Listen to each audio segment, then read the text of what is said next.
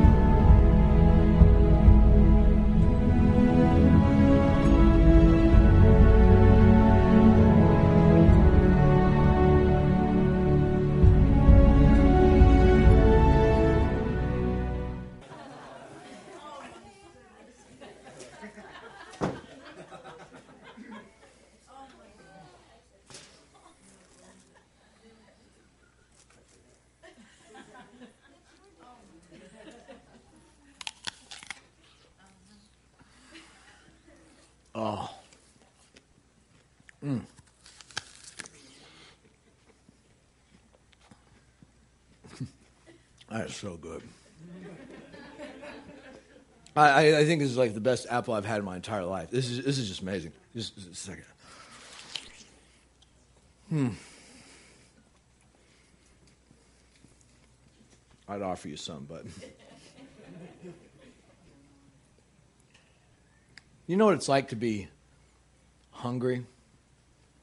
I mean, not just to, to, to, miss a few snacks here and there, but do you know what it's like to go for, for weeks not knowing where your next meal is coming from?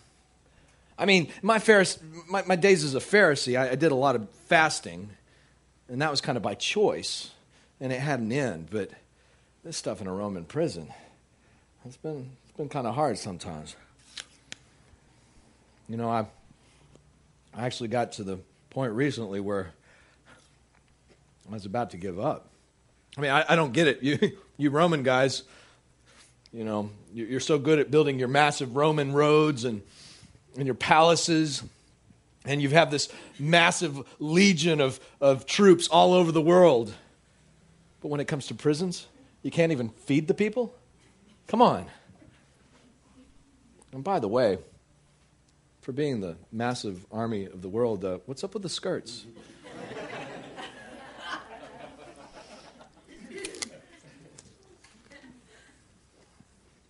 Are we going for like a paintbrush motif on the head there?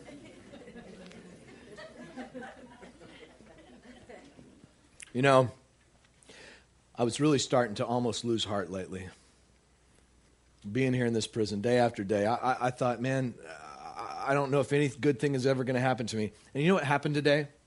I get a knock on the cell door, and it's Epaphroditus.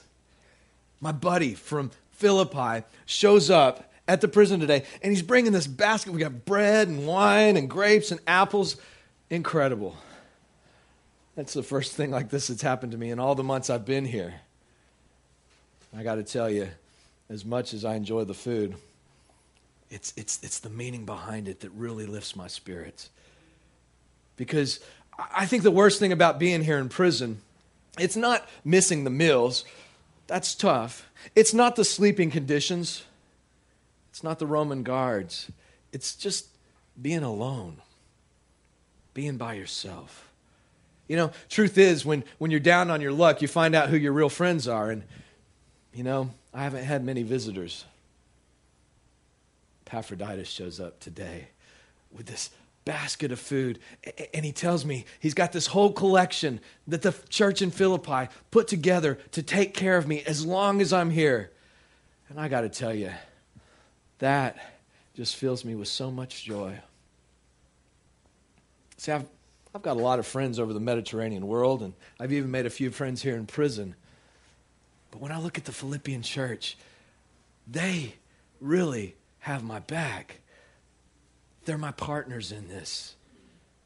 They've joined with me here. Paul told me, I mean, Epaphroditus told me that stuff's not going so well back in Philippi. You know, when I started the church, it, it, wasn't too tough to be a Christ follower.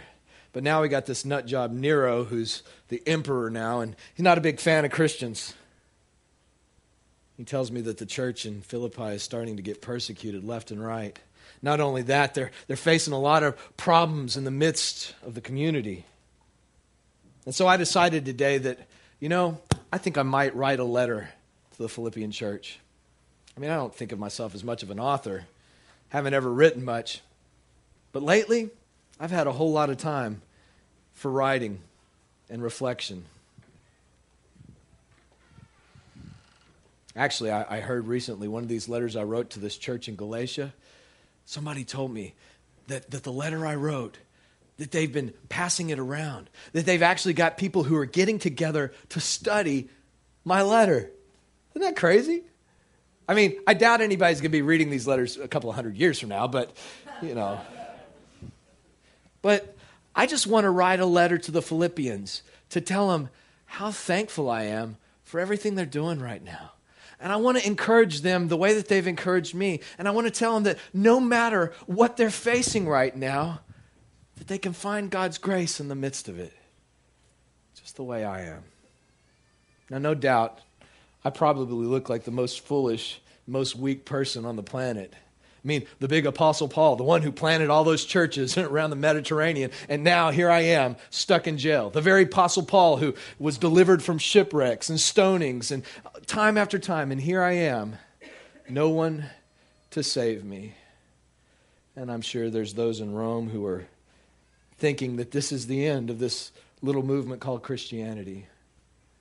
Well, I want to tell you something about strength. I want to tell you something about true strength. See, Rome, they pride themselves on their strength and might. They pride themselves on being an empire that crushes people. But you know what the strength of Rome is? The strength of Rome is coming into an area, subjugating the people at the end of a sword, making them bow their knee and say that Caesar is Lord and Savior, and if they don't, they face execution. Christ followers, on the other hand, like the ones in Philippi, they don't follow Jesus because they're forced to. They don't follow Jesus because there's big houses, because it's a lavish existence ahead. They follow Jesus because they've encountered his grace and they're never going to be the same. See, I've talked to one or two Roman soldiers in recent days, and you know why they're Roman soldiers? They're Roman soldiers because they get a paycheck. They're Roman soldiers because they're intimidated into serving, because they're promised lands. Well, you take away that money, you take away the threats, and you're going to take away the followers of Rome because you don't have their hearts. Christ followers, on the other hand, follow Jesus not because we're forced to, not because there's promises of riches and wealth, but because we have encountered the very grace of God, and we can never go back. So you tell me, what is true strength? Is it the might of Rome, or is it the grace of Christ?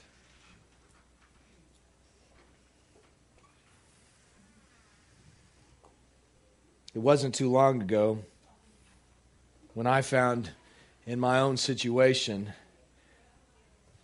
my own imprisonment, even back in Philippi, where I saw God show up in major ways and deliver me. I don't know if you guys remember the story, but it was right after I had introduced the gospel to that first group of Philippians. And they responded with all their hearts. And I was going around Philippi and I was telling people about Jesus left and right. And then all of a sudden, this servant girl who was uh, a bit of a fortune teller comes up and she starts following us for days and just kind of irritating the crud out of us. And so finally, I just cast the demon out of the girl, and well, their fortune telling business was over with. I didn't realize that would end me up in jail. But that night when I'm in jail, I was. Uh, I just began to sing praises to God in the midst of the darkness with only the sound of chains to rattle as musical instruments. And right in that place, God showed up. And all the prison doors swung wide open. The truth is, it was kind of a scary moment for the Philippian jailer because he knew if the prisoners escaped, he knew it was his head that was going to roll. He knew that his supervisors would see him executed. But we yelled out, we said, No, it's okay. It's okay. We're all here. That night, we introduced him to Jesus, and he became a Christ follower too. Him and his whole family. You know, there's times here when I'm in jail where I think, God, you delivered me back then with massive miracles. You've saved me from being bit by a snake. You've saved me from shipwrecks. You've saved me from even being stoned by people and run out of town. Why don't you show up that way right now? Why do I continue to be here? I got to tell you, I struggle with that. But you know, I've made up my mind that whether or not I get delivered, whether or not uh, I, I end up making it out of here and getting to go see Philippi again, which I long to do, by the way, whether or not I'm going to stay true to the message of Christ. See, I understand something about this Roman idea of trying to bully people into what you believe, trying to get them to submit. I understand that. I know what you guys are up to because I lived the same kind of life before I met Christ. See, I used to be the worst of them. I used to take so much delight in persecuting these guys called Christians. I used to love breaking up their families. I used to love seeing people get killed for following Christ. But you know, I made the same mistake that I think Rome is making now. I thought that I could squash out these Christians, but every time you squash them, they just multiply. What do we do with this God who loves his enemies. See, on my way to persecuting some Christians, on my way to, to, to separate families and see people arrested and imprisoned, I actually bumped into Jesus himself.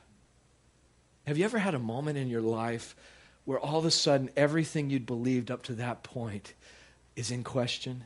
where all of a sudden you believe, you, you, you realize that everything you'd believed up to that point in your life, everything you've lived your life around was wrong? That's the moment I had out on the highway to Damascus that day. In an instant, I realized the very one that I hated, the very one that I had persecuted, the very one whose followers I wanted dead, he was the very Son of God. And I got to tell you, that was the most terrifying moment I've ever had in my entire life to this day. Because when I realized how wrong I was, I realized how deserving of death and wrath and revenge that I was. I, des- I realized that I deserved the worst kind of death at that moment for everything I'd done to Jesus and his followers. But you know what I received instead of the wrath of God? Instead of the anger of God? You know what I received? I received a welcome of grace into the kingdom. The same grace that Jesus showed on the cross to the very ones who were crucifying him when he prayed, Father, forgive them, they don't know what they do. And I got to tell you, that has done something in my heart that no threats or intimidation could ever do because they can only get to the outside. It changed me on the inside, and I'm absolutely ruined. I can't go back to anything else. So, many may think that this is the end here in Rome.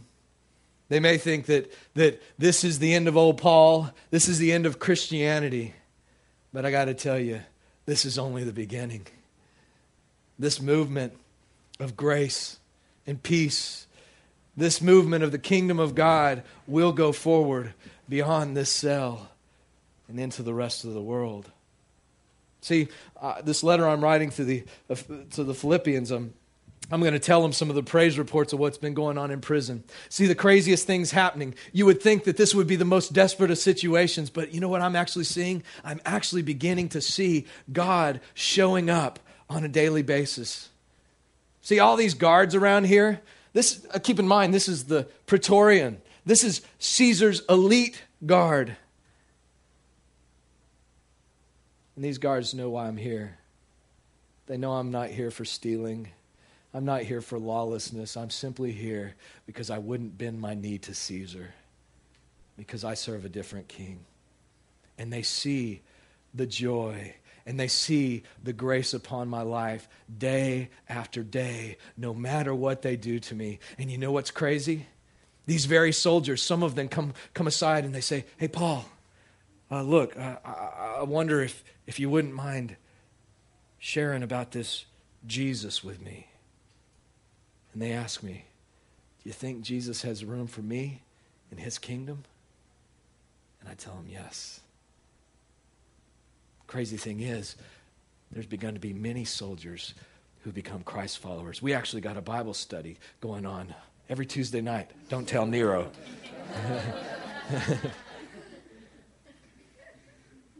See, the very thing that Rome's trying to do to snuff out the gospel, it's actually working for the furtherance of the gospel. The very end that Caesar is trying to bring to Christianity is actually working for it to touch others.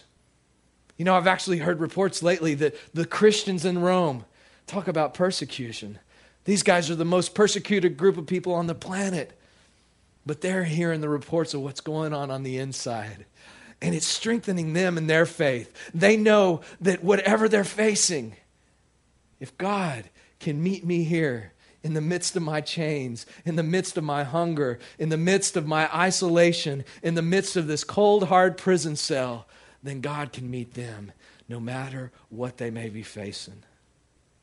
And I tell you, if I can communicate anything to the Philippian church, I want to tell them that See, our God's not the God that meets you in some temple. Our God's not the God of wealth and power. Our God is the God who is near to the broken. He's near to the weak.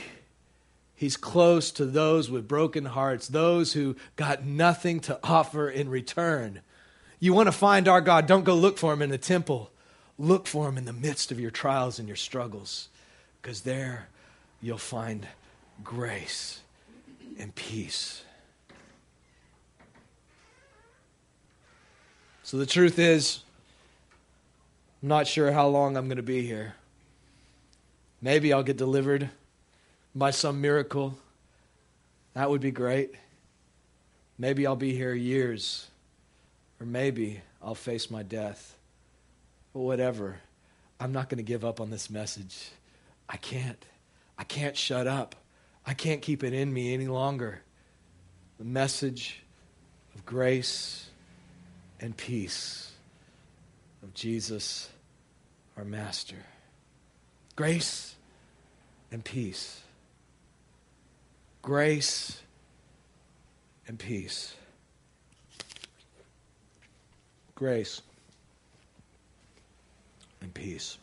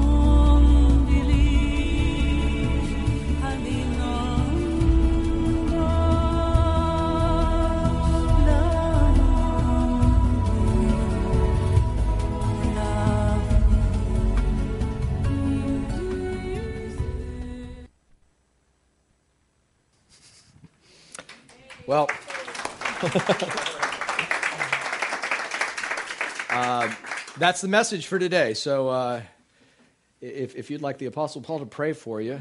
Uh,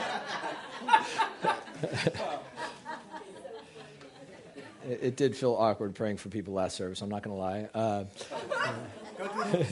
go do it on the street. You know, my daughter actually this week she she had a thing on Greek mythology at her school. She had to come up with a myth, and I was threatening to show. She had to get dressed in a Greek outfit, and I was threatening to show up to to listen to her in in this. But uh,